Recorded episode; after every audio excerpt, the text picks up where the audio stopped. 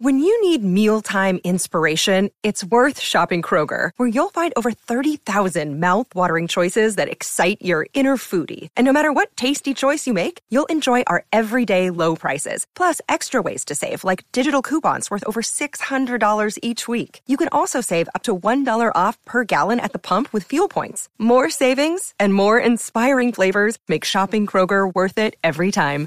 Kroger, fresh for everyone. Fuel restrictions apply. Another day is here, and you're ready for it. What to wear? Check. Breakfast, lunch, and dinner? Check. Planning for what's next and how to save for it? That's where Bank of America can help.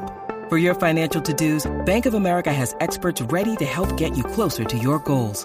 Get started at one of our local financial centers or 24-7 in our mobile banking app. Find a location near you at bankofamerica.com slash talk to us. What would you like the power to do? Mobile banking requires downloading the app and is only available for select devices. Message and data rates may apply. Bank of America and a member FDIC.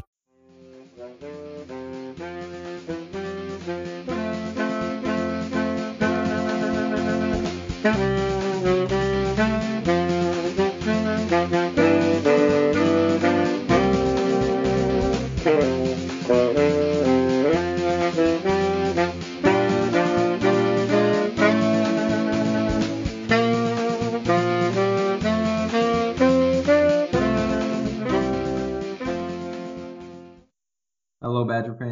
to another edition of Bucky's Fifth Podcast. As always, Tyler Hunt here covering everything as Wisconsin athletics. I can't speak just like the Wisconsin offensive line couldn't uh, block on this past Saturday.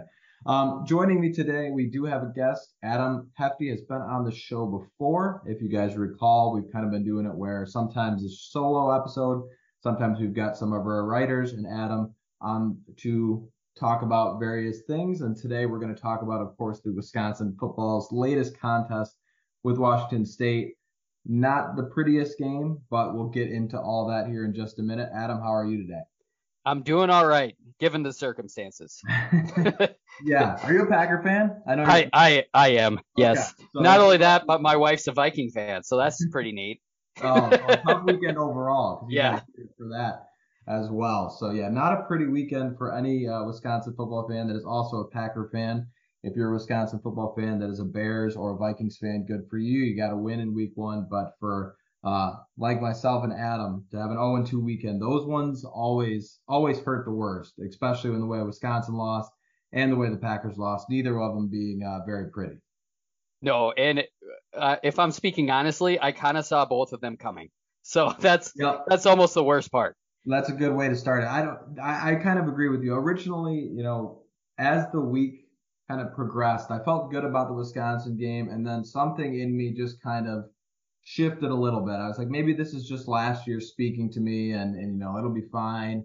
And then as that game went on, that that like second quarter, Wisconsin scored to to kind of take the lead, go into halftime, and then that kick that kick return, which we'll certainly talk about, that 73 yard kick return for Washington State, just made me feel very uneasy very fast. In the Packer game, I, I kind of agree with you. That one you could see coming based on last year's week one. It just kind of was a felt like a given at that point, and, and shortly into the game, you kind of saw why. Yeah, the the Packers with the lack of weapons receiving wise, it it, it almost I, I I that's why why I expected it. Yeah, I, yeah. they're gonna get better, but week one I had very little expectations. That's fair enough. Well, we'll go ahead and we'll transition over to the Wisconsin game. We can start with the offense. I mean, things were not pretty, really, frankly, on all sides of the ball had some struggles. Even the defense looked suspect at times, still looked good in other times. We'll get into that, but we'll start offensively.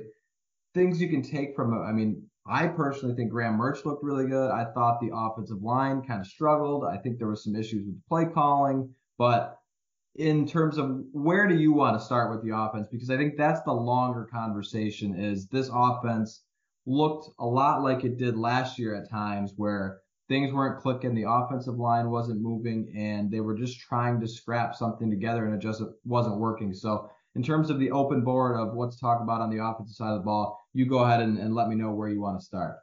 Well, I think it's a combination of things. Um, when you were talking about how you you felt less comfortable in the game as it went forward and how I was expecting why I was nervous is because of the lack of safety depth. And I know how well I've I guess I I haven't watched much Wazzu football, but from what I hear, uh, passing is their is their weapon, and that's why I was nervous. Mm-hmm. And it turns out that it was the offensive line that was the vulnerable part of the Wisconsin Badger output. I mean, every everywhere else other than special teams that I think we're going to touch on later, other than the offensive line and special teams, I don't think any other aspect was played poorly. I mean, Mertz played well. That first touchdown pass to Cundiff was a thing of beauty. Not only did he, would he not have completed it last year, he probably wouldn't have attempted that pass mm-hmm. last year. Great so point. I was, yeah, I was really um, optimistic with Mertz there. And, you know, all in all, I thought he played well. He didn't play perfect, but he's a college quarterback. We can't expect perfection. No, I totally agree with you. I mean, I, I was at the game on Saturday. I was back in Wisconsin visiting family, and we were able to go. And, and I turned to my brother after um, that touchdown throw and said, "Man, Mertz looks like the best player on the field right now." And that's not something I had on the bingo card heading into Week Three. That you know, after two weeks, Graham Mertz has been your best player when you have a guy like Braylon Allen who is kind of not struggling, but it, it seemed like he wasn't. Seemed like Mertz and Allen kind of both had this uncomfortable feeling with the offensive line, so to speak. Like Allen seems like he's been kind of hesitant in finding the holes, hitting the holes, trying to cut and make a play out of nothing. And Mertz, especially in the second half, just kind of seemed like he felt kind of shifty, uncomfortable uh, with, with with the way the offensive line is playing it. And it's really like you said, there was other concerns coming into the game that seemed like they were going to take precedence over other areas. I did not think the offensive line was going to be the one that you left you know, left the game scratching your head. But once again, you know, similar to last year, I didn't think that at times last year in that opening game. You know, I think to the Penn State game where they just got no push in the run game. The pass game was, you know, pressure consistently, and it just kind of it left you struggling to find answers with the offense because if you can't block, you can't get a push up front to open the ball in the run game, and you can't protect your quarterback, it just creates issues all along the offense, and, and really was kind of a surprise for me. And I think it was a lot of like the gut punches mm-hmm. when there would be a big four, 13, 14 yard run play.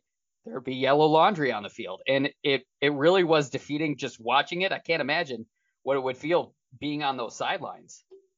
Yeah, yeah, that was really uh, uncharacteristic for Wisconsin. You know, I try I was trying to look up stats of, of the penalties and stuff like that, but it, it just seemed like you're right. Anytime you had a momentum shift, it got called back in and really puts you in in a negative position where all of a sudden you're you're scrapping for you know third down, third and long, having to make a play. And, credit to Graham Mertz, I do think he made some plays to keep some drives alive and, and keep the ball moving. But you could tell his confidence in in what he had up front was was kind of waning as the game went on, in my opinion. Yeah, and I mean, I we shouldn't look too poorly on this game because there were good things on the offense. I mean, you had Mertz we've, that we've talked about, and in the second half, I thought they ran the ball ran the ball pretty well. And Keontez Lewis had himself mm-hmm. a game, didn't he?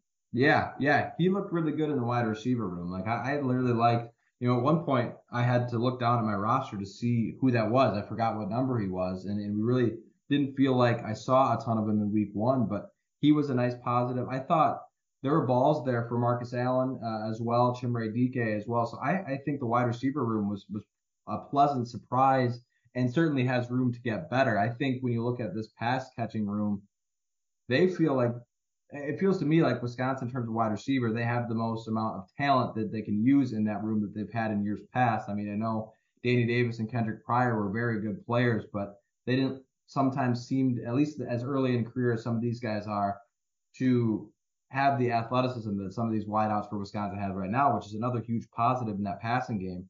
But there certainly were positive takeaways you could bring from it. It's just it felt like collectively everything was was just kind of struggling. It started really up front with that offensive line just kind of not being able to find its rhythm. Yeah, and I mean, if you look at running the ball, they ran the ball 44 times for 174 yards. That's four yards a carry. I mean, we're used to better than that, but that's not terrible. No, there were certainly plays. Again, I think that uh, you know you had those longer runs that would have probably helped that yards per carry, but so many of them just got scrapped with with the penalty flags and, and just silly mistakes on some of those holds. I didn't get a good look at some of those holds. Like at least in the replays, it felt like some of them were a little touchy. Um, I, you know, I'm not going to sit here and say the refs were the reason why you know anything sort of happened. It didn't help, but it did look like a couple of those holding calls were a few obvious holds. I mean, nothing you could do about them, and then few that were a little suspect. But that's college football, and you can't really rely on or or bank on flags being correct call every single time. But that certainly put a hamper on a lot of those offensive drives. And you look at those holding penalties, and sure, they might have been a little ticky tack. I mean, I I saw them, and I I saw why they called the holding. Yeah. And they just kept doing it. You have after that first or second one, you kind of have to understand at that point that they're gonna call that. There, you know, so it, it's it's sort of yeah, I don't know. It's it was frustrating.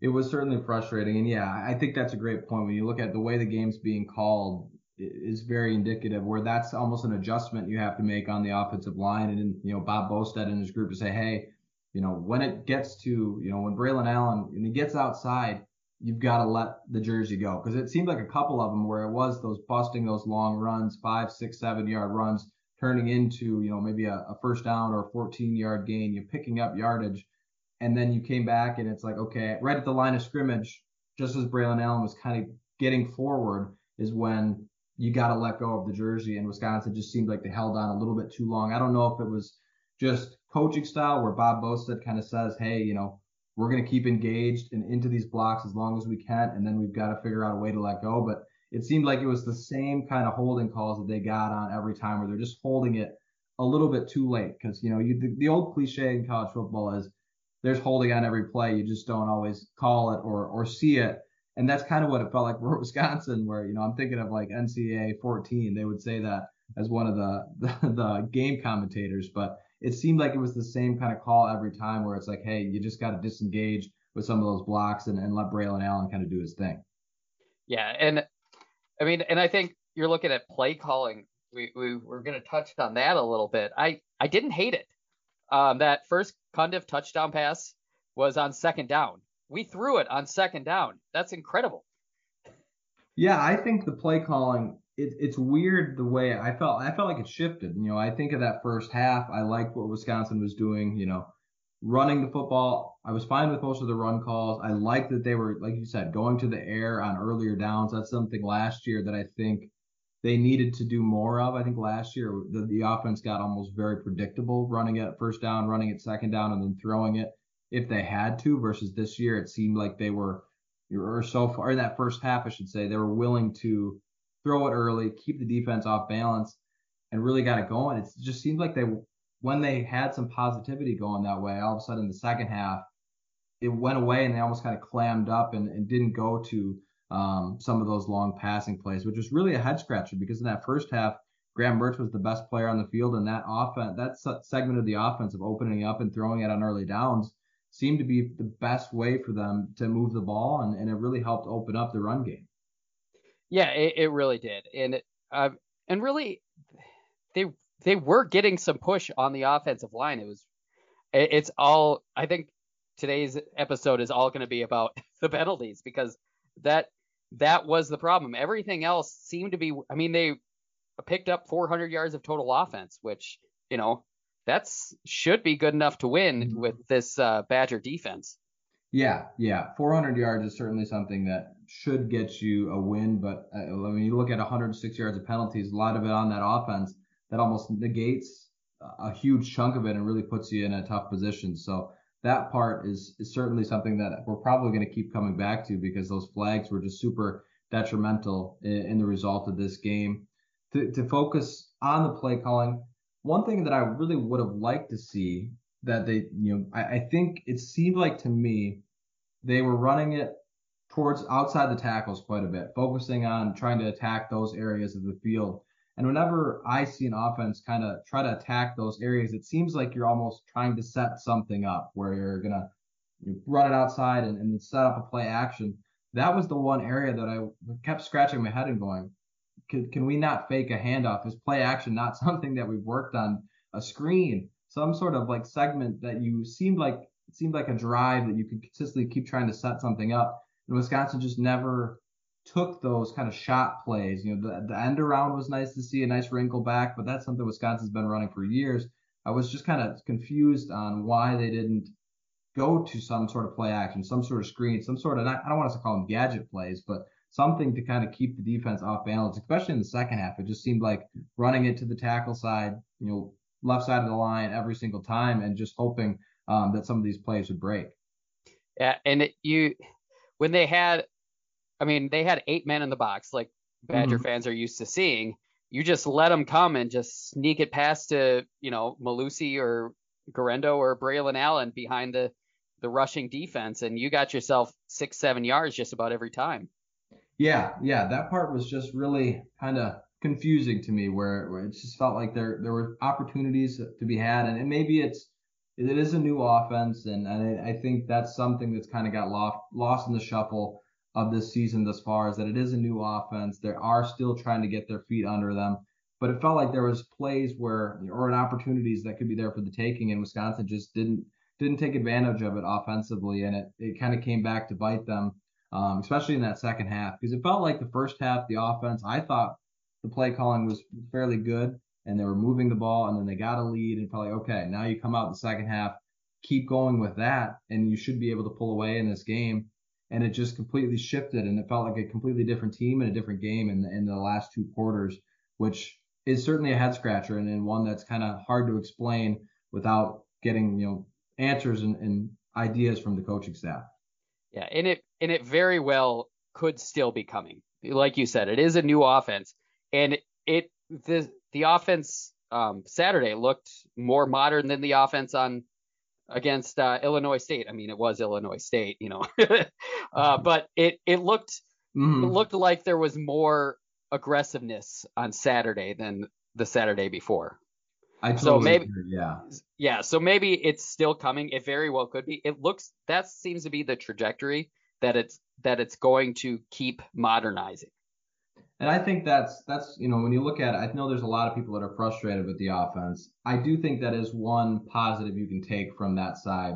When you talk about the wide receiver room, I think they've looked that's the best the wide receiver room has looked in a while. I think the play calling did show flashes of some modernization that they needed last year. I mean, there were so many times last year where people said, you just need to freshen up this offense. And I, I do think they did that. It's just more so they, they kind of got away from it later in the game. But if you can put that together for four quarters, you feel better about the trajectory of this offense because you have to imagine Braylon Allen's going to get it going. You have to imagine the offensive line is is going to be better in terms of getting some push and busting those runs and cleaning up some of those flags. So it's not all doom and gloom. It hurts in terms of the loss, but I do think that's a, a positive note to kind of end the offensive discussion on is that it has looked more modern than it has in, in recent years.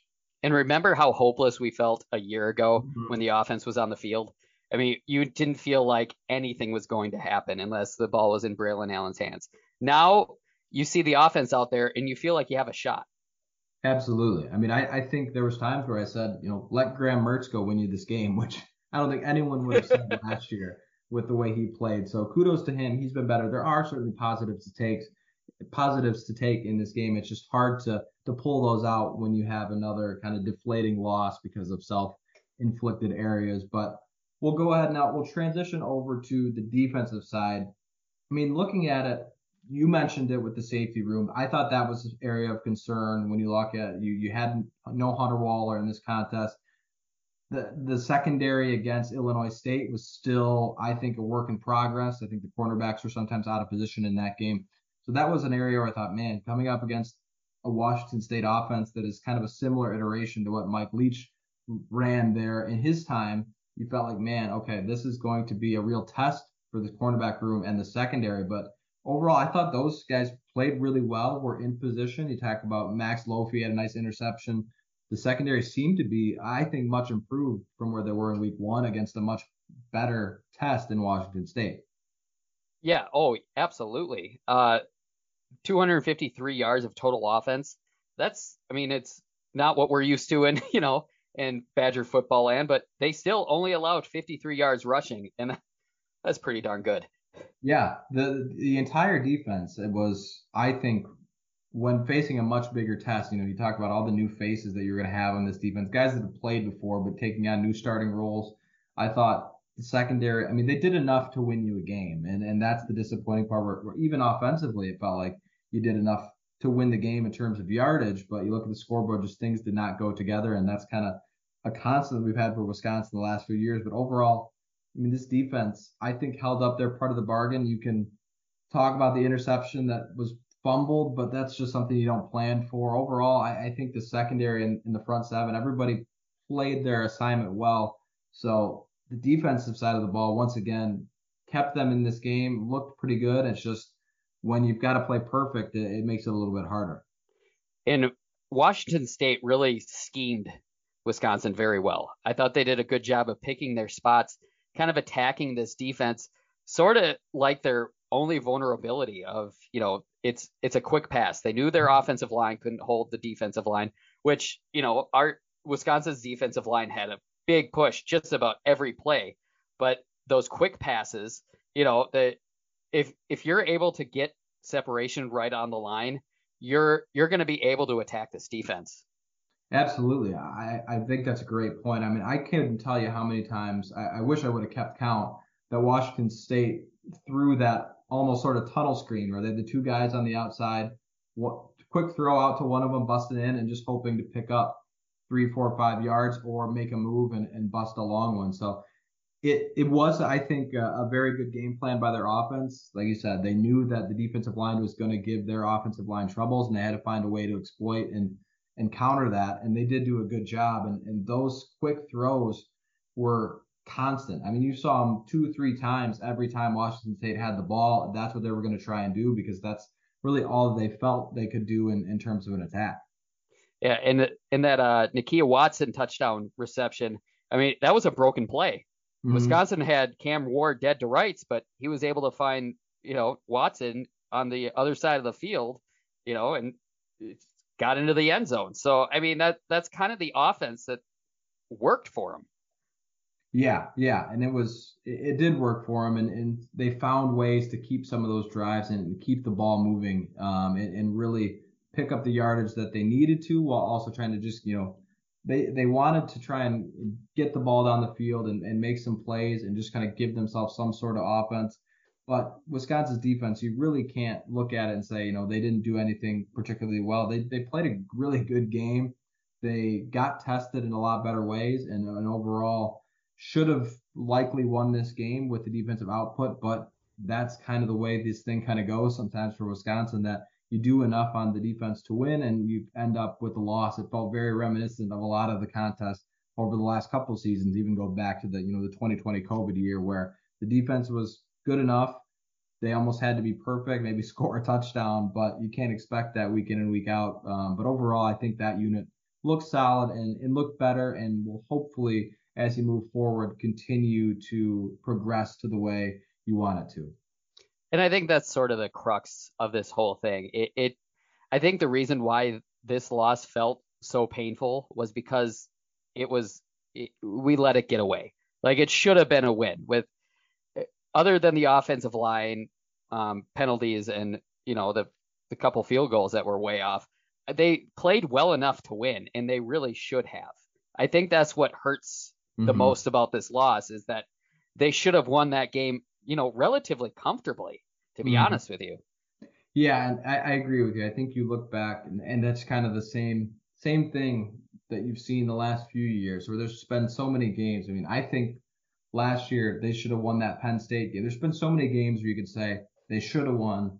They did enough to win on one side of, of this side of the ball, but this side had some struggles. They had some mistakes. They had some turnovers and they ultimately lost. It just felt like the same version of, of what Wisconsin's losses have been over the last really even three, four years where they did enough to win and somehow found a way to lose it, which yeah, I totally agree with. I think that's what makes it sting even more is that this was it wasn't a game where they were completely outclassed and outplayed. It was simply a game of where they didn't didn't play clean enough to win it and it came back to bite them if I remember correctly, they were in the red zone three times and came away empty in that second half. Mm-hmm. I, yeah. I, could be wrong on that, but that seems right.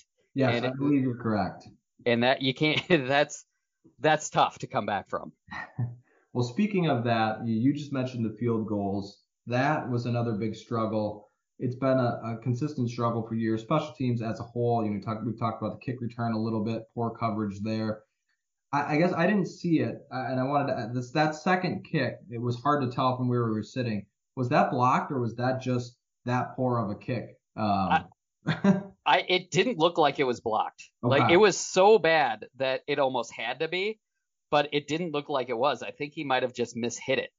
That's what we were wondering because we were on kind of a weird angle uh, looking on, and it looked like it had to be blocked. But we were getting text messages from our family and friends saying that wasn't even close. It it, and I was like, was it blocked? And the, and people didn't think so. So that one to me was was a real head scratcher to the kicking woes that continually has plagued Wisconsin. That I mean, if if uh, if the opponent got a hand on it and blocked it, there's nothing you can really you know do about it. Kudos to them, but that just felt like a kick that was just so far off that that you you kind of sit there and get what exactly happened uh, on that kick. And it, you, you pair that with that first one. I mean that I you can't be perfect. You could miss hit the kick. That's fine. But with how badly that first one was missed, I don't think I've seen a kick missed that badly before. You know, it's at least top five. And compared with that second kick, it. I wonder if he has the. uh Is it Joel Stave who, who had the yips? Yeah. I, yeah. I, I almost feel like Calvaruso might have the yips. Well, it's interesting. I mean, I, I was talking to my my family about the game, and they said, well, where? Because they were kind of wondering where this kicker came from. And I said, well, he came as a transfer from Arkansas, but for Arkansas last year, he didn't kick field goals, and all my family kind of looked at me like, why are we sending out a kicker to kick field goals who hasn't kicked field goals before? And you've got other kickers in the program. You know, Nate Van Zelst, you know, Calvaruso was banged up throughout most of camp, so maybe he's just trying to find his leg and and nail those. But if that's the case, I'm I'm surprised that Wisconsin trotted him out there twice to make those kicks. You would think if you're putting the kicker out there, you feel confident enough that he's going to at least come close to making it. And from my perspective, and it sounds like your perspective, neither kick was anywhere close to give you confidence, at least moving forward, that this kicking game is going to be something you can lean on. Yeah, and I, I think there's going to be a, a special uh, special focus on field goal kicking this week in practice because it it very well could have just been a bad game. You know, it's you mishit it a couple times.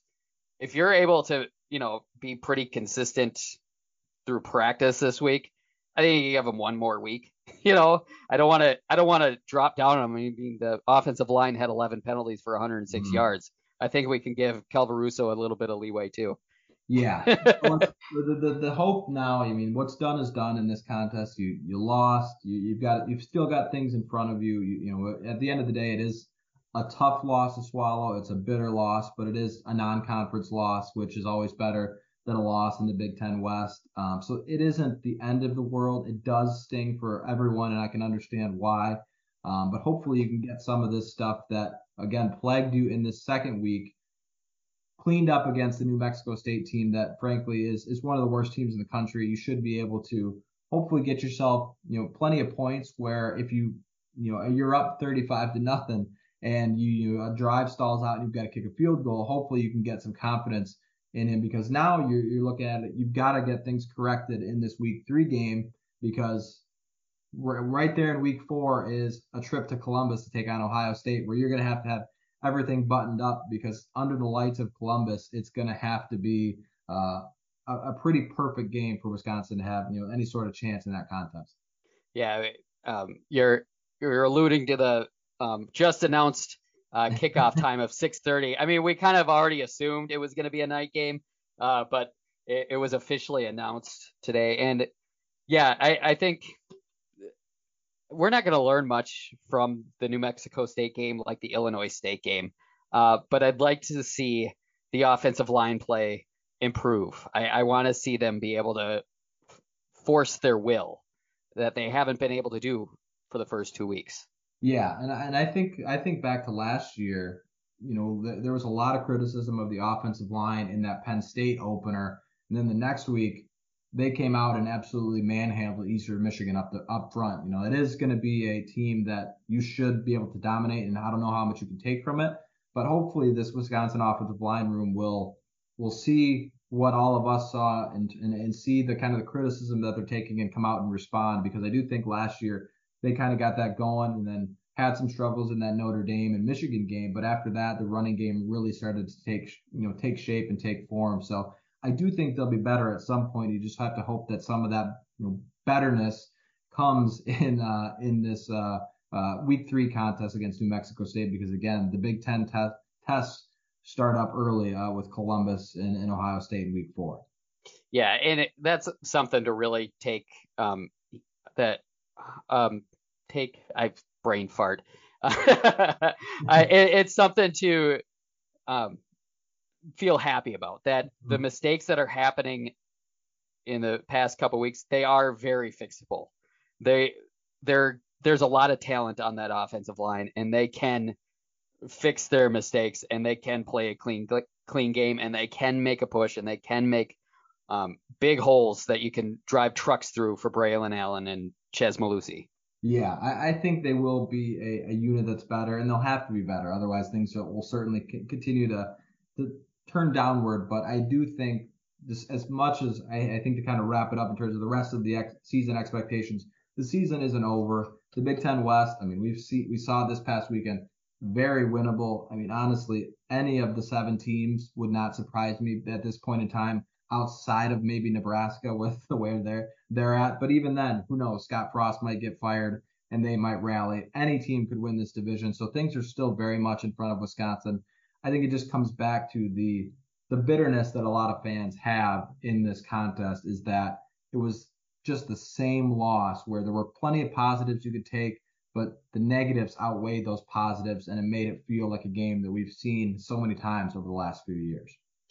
And when I when I look forward to the uh, Big Ten season, I think about the teams that um, will be able to attack Wisconsin's defense like Washington State did. Um, quick passes, you know, being able to use Wisconsin's aggressiveness against them. I, I think of Purdue, I think of Nebraska, I think of Minnesota. They can all do it. Ohio State obviously can do it. So they're going to need to clean that up. Otherwise, it's it's going to be a long Big Ten season. Absolutely, it will be. All right. Well, I think that kind of wraps up. We've talked about everything that we need to talk about in terms of this game. Hopefully, we can kind of put it all behind us and Wisconsin can get some of this stuff cleaned up as we move into this last non-conference game. It'll be interesting to see how they kind of come out in that contest if they can clean some of that up. And then the next big test, as we mentioned already, will be in week four when they take on Ohio State. Adam, thanks again for joining. It was good to kind of get some of this off my chest in terms of a little bit of a cathartic release. Um, it's therapy. It's yes, therapy. Yes. Therapy, Tyler. That is, that is what the podcast has, has has kind of brought me is a session a couple times a week, uh, and in terms of Wisconsin football, and and thankfully um, was able to get some of that Packer talk off my chest as well because that was not pretty either. So thank you uh, again for joining me, man. Of course. Thanks for having me. All right, Badger fans, that wraps up another episode of the podcast. We'll be back later in the week for a New Mexico preview. As always, thank you for listening on Wisconsin.